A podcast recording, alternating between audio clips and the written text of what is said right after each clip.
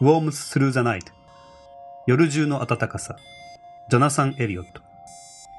この作品の作者はテクノロジーのイデオロギーと神話を象徴するイメージやシンボルを使いそのような象徴がどのように人間の環境や他の人々に対する支配的な感覚を増強させるかについて考えています。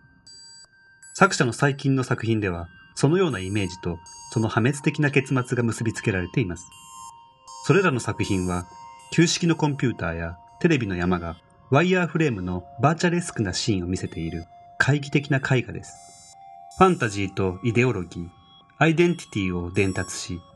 バーチャルな世界を作り出してきたプラスチックと重金属の塊であるコンピューターやテレビたちは打ち捨てられ、有毒な悪夢へと変化していきます。